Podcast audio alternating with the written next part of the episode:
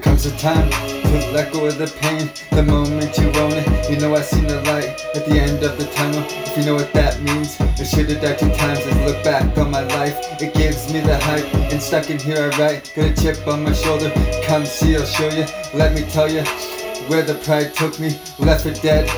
As I shook my chest, the tunnel disappeared. Figures gathered around, it's gonna be okay. I was confused, scared. Six days in the hospital, praying, begging. God, please forgive me.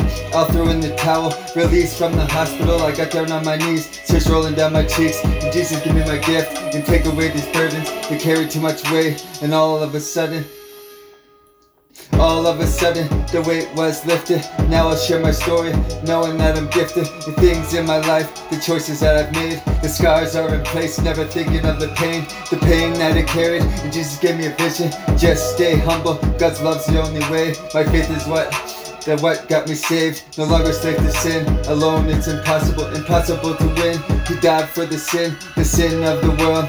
Excited, I'm excited for the kingdom, crucified for our freedom. Not once did he sin, but he paid the high price. Hold my hand high while I reach for the sky. I'm on my new journey. It's not gonna be easy, but I found myself.